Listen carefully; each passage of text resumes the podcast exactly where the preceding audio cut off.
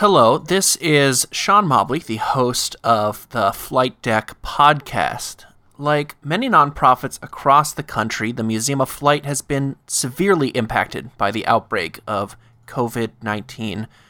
We haven't traditionally used the podcast as a platform to make and ask for financial contributions to the museum, but in these unprecedented times, we would like to make an appeal to those who have a capacity to give right now. Maybe you give because you value what you've learned on the flight deck and want to keep hearing it in the near future.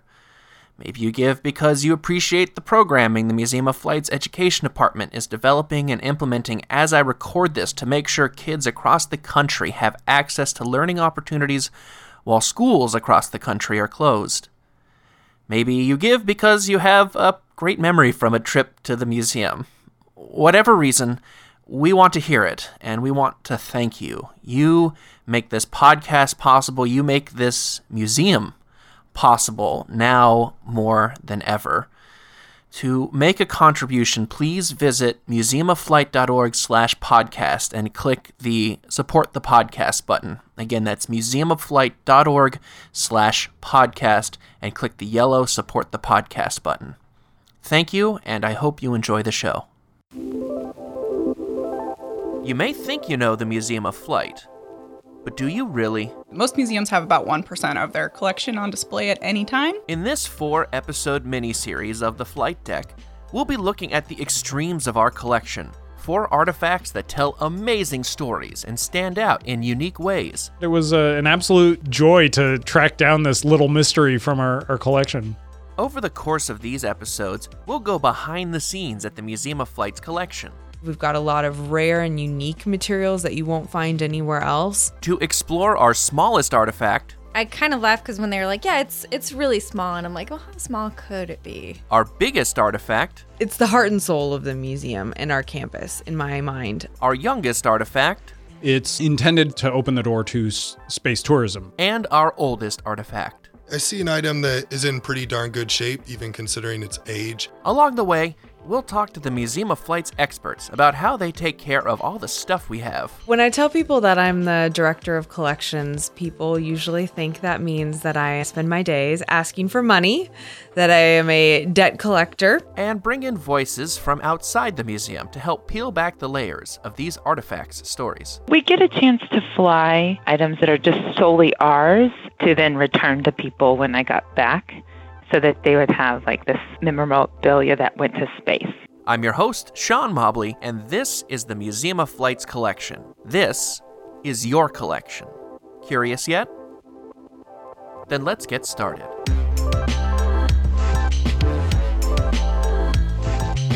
Everyone who comes in contact with it remembers their first time seeing it. I saw it in the early years of, of working here, and I remember just thinking, is this really an artifact? Is this really something? Is this really like part of our collection? Because it was just so. It's just so tiny. You just don't imagine that it's actually an artifact. I kind of laughed because when they were like, "Yeah, it's it's really small," and I'm like, "Well, how small could it be?" And then they hand me a plastic bag, and I don't quite see it, and then I see it because it's at the bottom of the plastic bag, and it's smaller than a grain of rice. In today's episode of The Flight Deck, we're kicking off a four part miniseries looking at the four extremes of our collection the artifacts, which are the oldest, youngest, biggest, and smallest.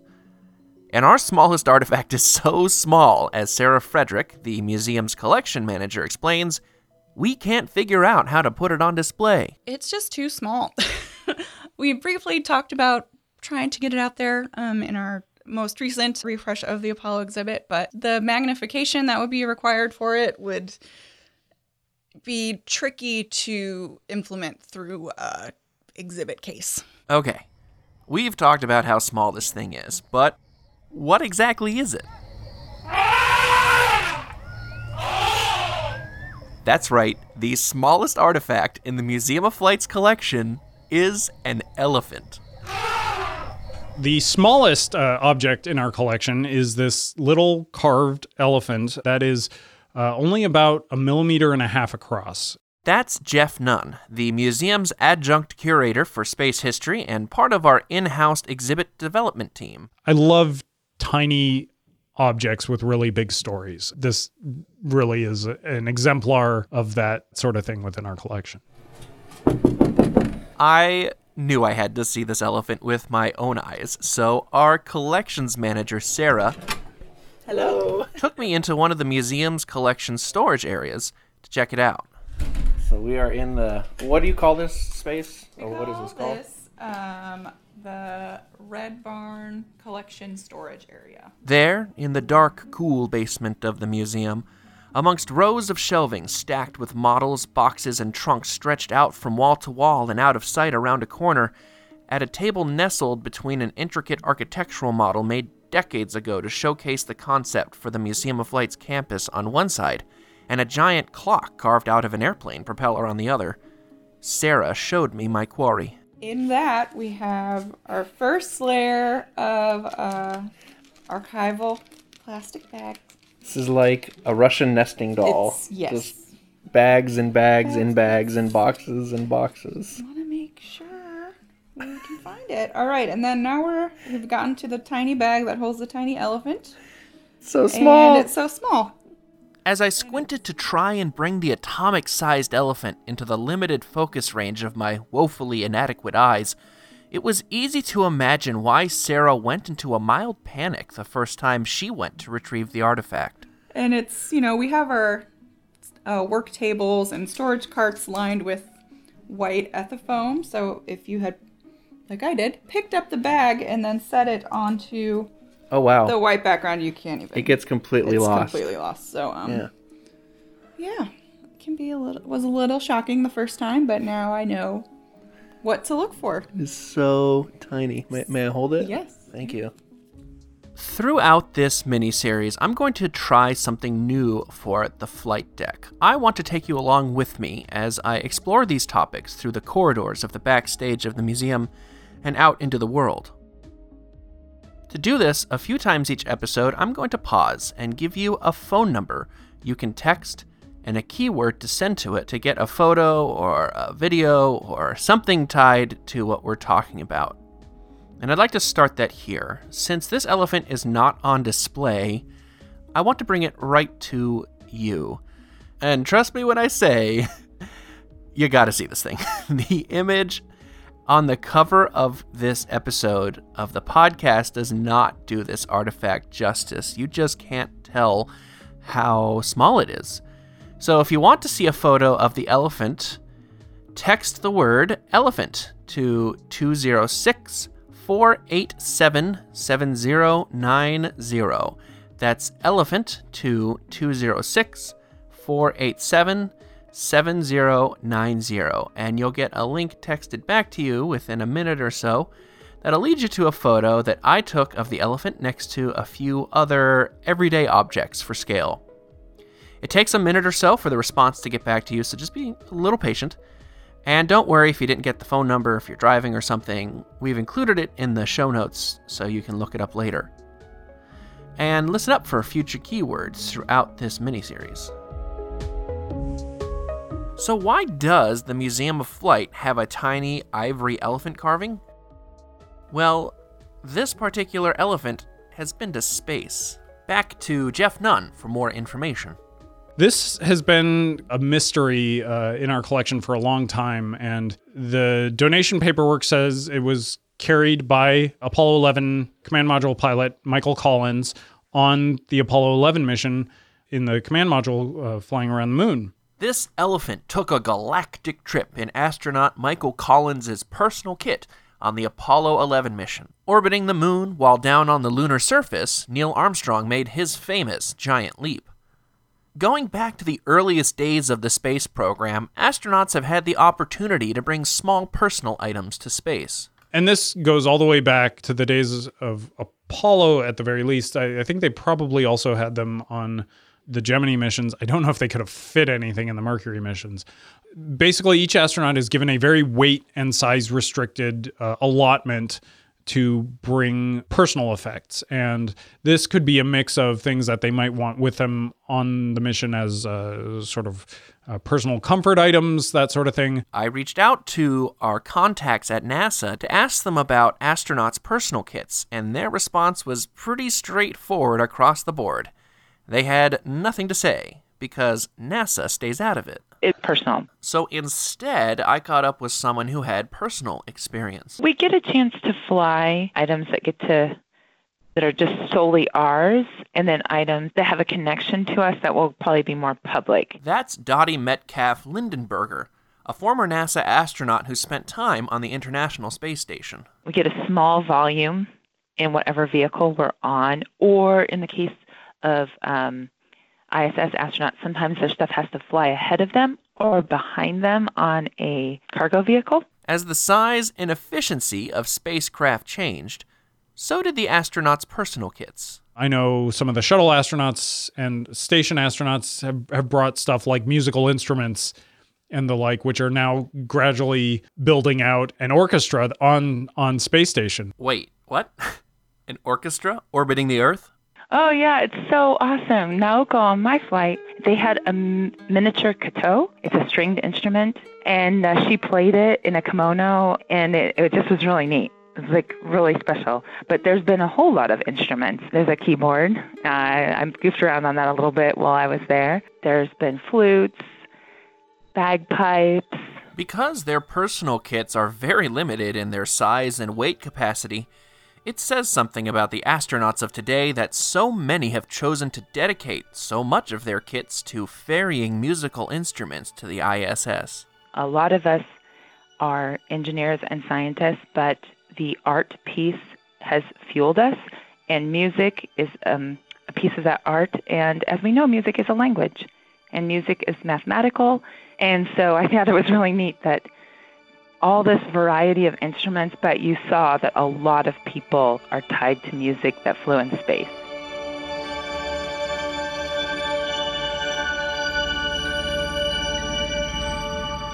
If you want to see a film clip of astronaut Kjell Lindgren playing those bagpipes while hurtling around the Earth at 5 miles per second, text the word bagpipes to 206 487 7090. Again, the word bagpipes to 206 487 7090. Instruments on the ISS are an impressive feat and show just how far we've come from the days of the Apollo program when astronauts were allotted a very small amount of space for their kits. But going back to the ivory elephant, why that? Why did Michael Collins have this minuscule elephant and where did it come from? Anyone who looks at this thing has to marvel at the craftsmanship it took to create and certainly wonder how the heck someone carved a sculpture so small and why they would do that in the first place. The answers have been a bit of a mystery for the Museum of Flight for years. It was accessioned into the museum's collection fairly early on. The date in the accession number says it was added to the collection in 1988. So at that time, the museum was very young and our record keeping was not nearly as robust as it is today. So we didn't have a lot of additional uh, information. In the search, we reached out to both Michael Collins himself, who did confirm for us that he indeed carried the elephant, and to Mark Armstrong, one of Neil Armstrong's sons. That lit off some recognition for Mark, and he mentioned that his mother had something that also had these small white carved elephants. And he described this little container with a stopper. And then when you pulled the stopper out, it was full of these really tiny carved white elephants. A lot of people don't realize it, but being a historian is very much like being a detective, piecing together clues from different sources, often contradictory sources, trying to get to the heart of a research question. So now Jeff had evidence that multiple Apollo 11 astronauts, including Neil Armstrong, the first human to step foot on the moon, had some of these elephants, and knew that they came from a set of multiple minuscule pachyderms, all kept in some sort of container. Armed with these leads, Jeff put on his detective hat to begin investigating. I started looking up, okay, containers full of elephants, bottles full of elephants, you know, like it, figuring out what the Google search terms I needed to, to, to input. And then I stumbled on what was called a Manjari Kuru or a Hindu lucky bean. It turns out there's a tree prevalent in the southwest regions of India, commonly called the acacia coral, or simply known as the bead tree, whose distinctive red seeds, or manjari, have a prominent place in the Hindu culture of that part of the country. There's a particular practice where they get hollowed out and then filled with tiny ivory or, or other carvings of elephants or other animals significant to, to Hindu mythology, and then stoppered with a, a slightly larger one. And the basic belief is that each of the, the elephants inside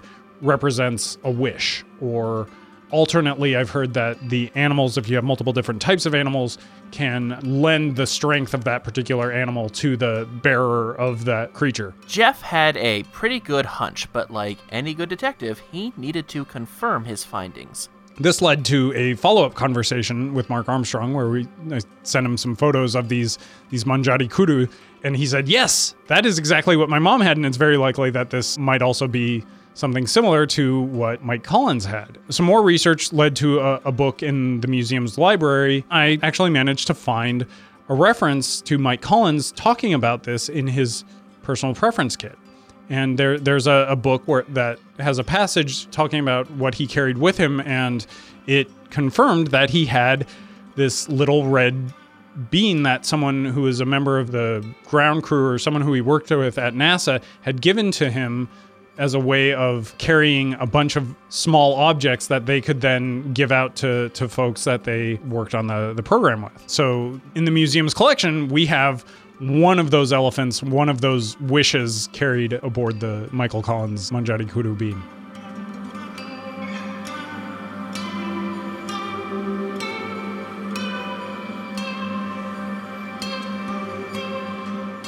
The fascinating backstory Jeff has uncovered about this elephant for the podcast makes the artifact an even richer storytelling opportunity for the Museum of Flight. But, as I've already said, its size makes it almost impossible to display. You do see things like that often on display, um, you know, with a magnifying glass in front of it. We just haven't found the right format in which to showcase it. Amy Heidrich is the Director of Collections here at the museum, and as she explains, we have a duty as a museum to make sure our collection is available to the public, whether it's an artifact on display or not. We do have to sometimes weigh the risk of displaying things like that that are so incredibly unique that we only have one of in the collection. We don't always display some of those things, but we're happy to talk about it. We're happy to show it to people. We're happy to make sure that we're uh, talking about it, but it's not always the most ideal artifact to be displaying. You already know from the introduction of this episode that the vast majority of just about any museum's collection is not on display. But that doesn't mean that the rest of the collection is hidden or hoarded like some greedy dragon's treasure. We, as uh, stewards of the collection, we don't want to just keep things under lock and key and in storage where we're the only ones that get to look at it. We want to be able to share what we have in these amazing um, resources and objects and research materials and things that can be helpful. We need to find ways to get that out there. The museum already has multiple efforts underway to do just that. Over the course of the past two years, we've increased our access to the collection in a variety of different ways. We have an extensive digital collections website that has thousands and thousands of photographs, documents, all manner of 2D items from our collection. Uh, there'll soon be 3D objects from our collection. We also have our oral histories going up online as well. So we've got audiovisual materials. So we're going to continue to expand that. Additionally, you're able to search through our collection, our archival materials, and our library collections. We have those catalogs available online. And so it's all about making sure that people are aware of what we have, that our collection collection is um, the term that they kind of use in the field is like our collection is discoverable. So you can Google and we might actually be a result that comes up. Getting the word out is key, and the Museum of Flight uses a variety of methods advertising on our website, programming for the public, and for our membership base. This, this podcast, for several years now, has been a tool that the museum has used to get the collection out there into the public. Even our, our volunteers, for example, our docents. If they're talking to an average visitor who just walked in the door on a regular day and seems to be interested in learning more about a topic, they'll tell that visitor that they can check out the collection over in our research center. And this is all because the museum has an obligation to make every artifact accessible to individuals who want to see them, to research them, to learn from them, even an object, yes, as minuscule as the elephant. And for stuff like the elephant, we've got a number of processes in place to make sure that even tiny pachyderms don't get misplaced, as Sarah Frederick explains. So we have a kind of museum specific database that we use um, to track all of our objects. Every object in the collection has its own individual object number, which we use to track things internally. They are physically tagged with it in some manner. Um, in the elephant's instance, because it's so teeny tiny, it has a big paper tag that goes with it um, that we keep in its enclosure. So then once things are assigned their number, then we catalog them into the into our database, um, and that tracks kind of basic information, a basic physical description of it, measurements, um, what condition it's in at the time of cataloging, and then we also track its location in there. So that's every location, its permanent storage location, if it's being moved to the digitization lab, if it's being moved upstairs to the gallery for its photo shoot, things like that. Just so if somebody's moving something and then later that day they're like, oh, I'm out of here, I'm moving to France or something, whoever comes in next will be able to kind of pick up the pieces of the puzzle and track stuff down. Karen Bean is a digitization specialist in the Museum of Flight's collections department, one of the many staff who've been working diligently over the past few years on the digitization projects Amy mentioned a few moments ago. I take collections. Um, we have a kind of a queue that we have set up based off of what is important to the museum right now or what's high risk for deterioration, focusing on things that the museum is, is focusing on. So this right now it's World War II. I've digitized just about 11 World War II collections in the last year. Digitizing artifacts for a museum's collection isn't a simple matter of snapping a photo or sticking a document on a copy machine and pressing the scan button. I grab a collection. I start by looking at the metadata or looking at the finding aid, seeing what is important about the collection, determine what's going to be digitized, scan as many things as I can scan on a flatbed scanner, photograph the things that are either too large, too fragile, or three dimensional once we have a digital reproduction, I create a metadata record, which is basically a detailed description and key subject terms and ways for people to be able to find the files online when they're searching through our digital repository, which has a ton of the collections now up online that people can search for. Karen has one of those jobs that people who just love to learn all day would love to have.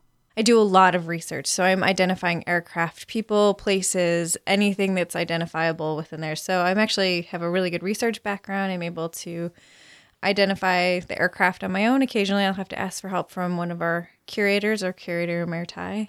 It's a lot of puzzling and which is kind of the fun and also helps get a better story of the individual person's collection and who they are, which is really fun.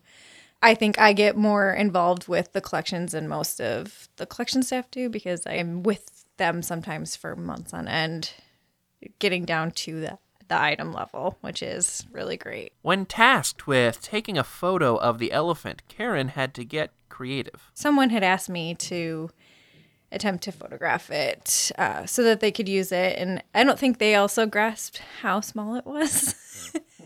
I had to kind of wing it when I got it because I didn't actually know how I was going to pull this off. Because honestly, you need a microscope with a camera attached to it to really get a good photograph of this thing, um, which we don't have here. When cameras failed her, she turned to a simple alternative. I actually ended up grabbing a black sheet of paper and very delicately not yeah. I took it out of the bag and placed it on the scanner, my flatbed scanner, and put the black paper behind it so that you could actually see it because most scanners have a white backing and so you just wouldn't see it. The elephant is never removed from its bag. Earlier in the episode, when I asked if I could hold it, I was referring to the baggie, not the elephant itself. But in order to get a clean image, Karen would have to take the sculpture out of its container. She took every possible precaution to make sure the elephant didn't vanish accidentally in the process. One sneeze, one slip, and this amazing artifact might be lost forever, blending in with the floor tiles or mixing with particles of dust and vacuumed away. That was really stressful. It definitely was making sure none of the HVACs were running in the space, really keeping a confined space, so keeping only taking it out when it was over the scanner, leaving the plastic bag on the scanner in a different area, and really just as quickly as possible and back into the bag just so as to not in any way lose that and, and I'm actually happier that it was done on a scanner which is a pretty small enclosed space as opposed to trying to put it like on a studio backdrop or something along those lines where it could easily get lost quicker. The scan that Karen created is the cover image for this episode of the podcast. If you want a peek behind the scenes, text the word digitize to 206 487 7090. That's digitize to 206 487 7090, and you'll get a photo texted back to you showing some of the setup in our digitization lab. Photos are one thing, but nothing quite replaces being in the presence of any artifact, whether it's a tiny elephant that's orbited the moon, or the first ever Boeing 747, or a poppy flower that we found pressed between the pages of the century old journal of a World War I soldier in our archives. That's why museums like the Museum of Flight work hard to make it abundantly clear that their collections are open to the public, whether, like the 747, it's an artifact on display, or whether it's like the elephant or the poppy, that the items are in storage. And so we want to make sure that people, we're getting the word out that we have these amazing resources, which we're able to help people with through our research center. That means the Museum of Flight's collections are open to you. Yes, you, dear listener. If you think you are not someone who would be allowed to see our collection, you're wrong. You are just the person we'd love to hear from. That's why, in the introduction to this whole miniseries, I said this is your collection as much as anyone's. Whoever you might be, wherever in the world you might be, we want you to know that we hold on to these items for the public good, which means making sure the public can see them and use them for research, whether that research is for a PhD thesis, or an elementary school project, or a book, or to fill in the gaps of your family's history, or just to sate your curiosity about the world around you. Our researchers run the gamut from elementary school students doing a class project to model makers to people doing their own family histories to professional historians to documentary filmmakers to just people that said, Hey, you know, I heard that my uncle was a pilot once and I found this picture. Can you help me figure out what kind of plane it is? You know, anything and everything. My predecessor, Dan Hagedorn, had a, um, a phrase that he loved to use. It's like enthusiasts welcome here. So you, you don't have to be a professional. You don't have to be an expert in aviation or aerospace. You just need to be enthusiastic about wanting to learn or to see something from our collection. And artifacts like the Michael Collins ivory elephant show just how wide reaching the stories of our collection can be. We here within the United States often think of the Apollo program as a US thing.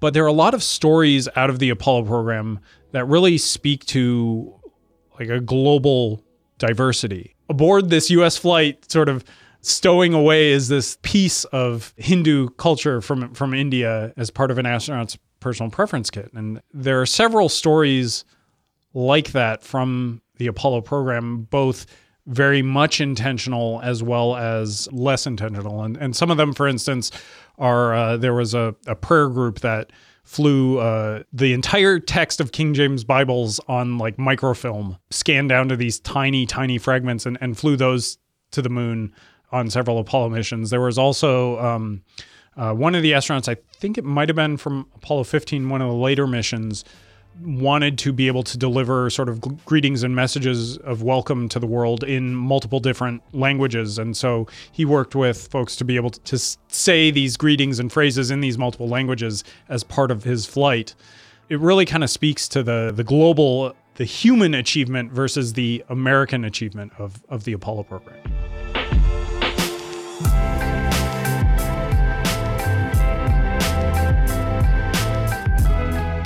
Thank you so much for listening to this episode of The Flight Deck, the podcast of the Museum of Flight in Seattle, Washington.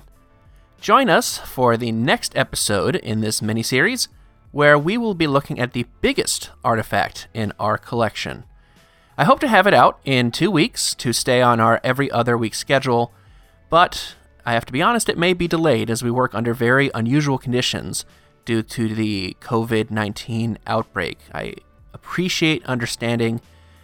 And I'll also make a pitch. You know, if you have the capacity to give to a nonprofit like the Museum of Flight, but if, if not us, then any nonprofit that's close to your heart, I can only say that right now, uh, your gift will be so incredibly appreciated. You can learn more about accessing the collection, including how to explore our digital collections from the comfort of your socially isolated home, in this episode's show notes. Even now, as the museum operates with a skeleton crew, while we remain closed due to the outbreak, you can still check out these digital collections. Regular listeners to the flight deck will know that this episode is a departure from our usual format, and as you might imagine, this took this took so much work, folks. It took a lot of work. That's why I'm asking especially today that if you like what you heard, please take a moment and spread the word. Share a link to the podcast on social media, send it out via email to folks who you might think enjoy it. As this episode is released, most of the country is undergoing some level of social isolation, and hopefully, this story can be a bright spot in someone's day. You can contact the show via email at podcast at museumofflight.org and you can rate and review the podcast on Apple Podcasts or wherever you download us from. Until next time, this is your host, Sean Mobley, saying to everyone out there on that good earth, we'll see you out there, folks.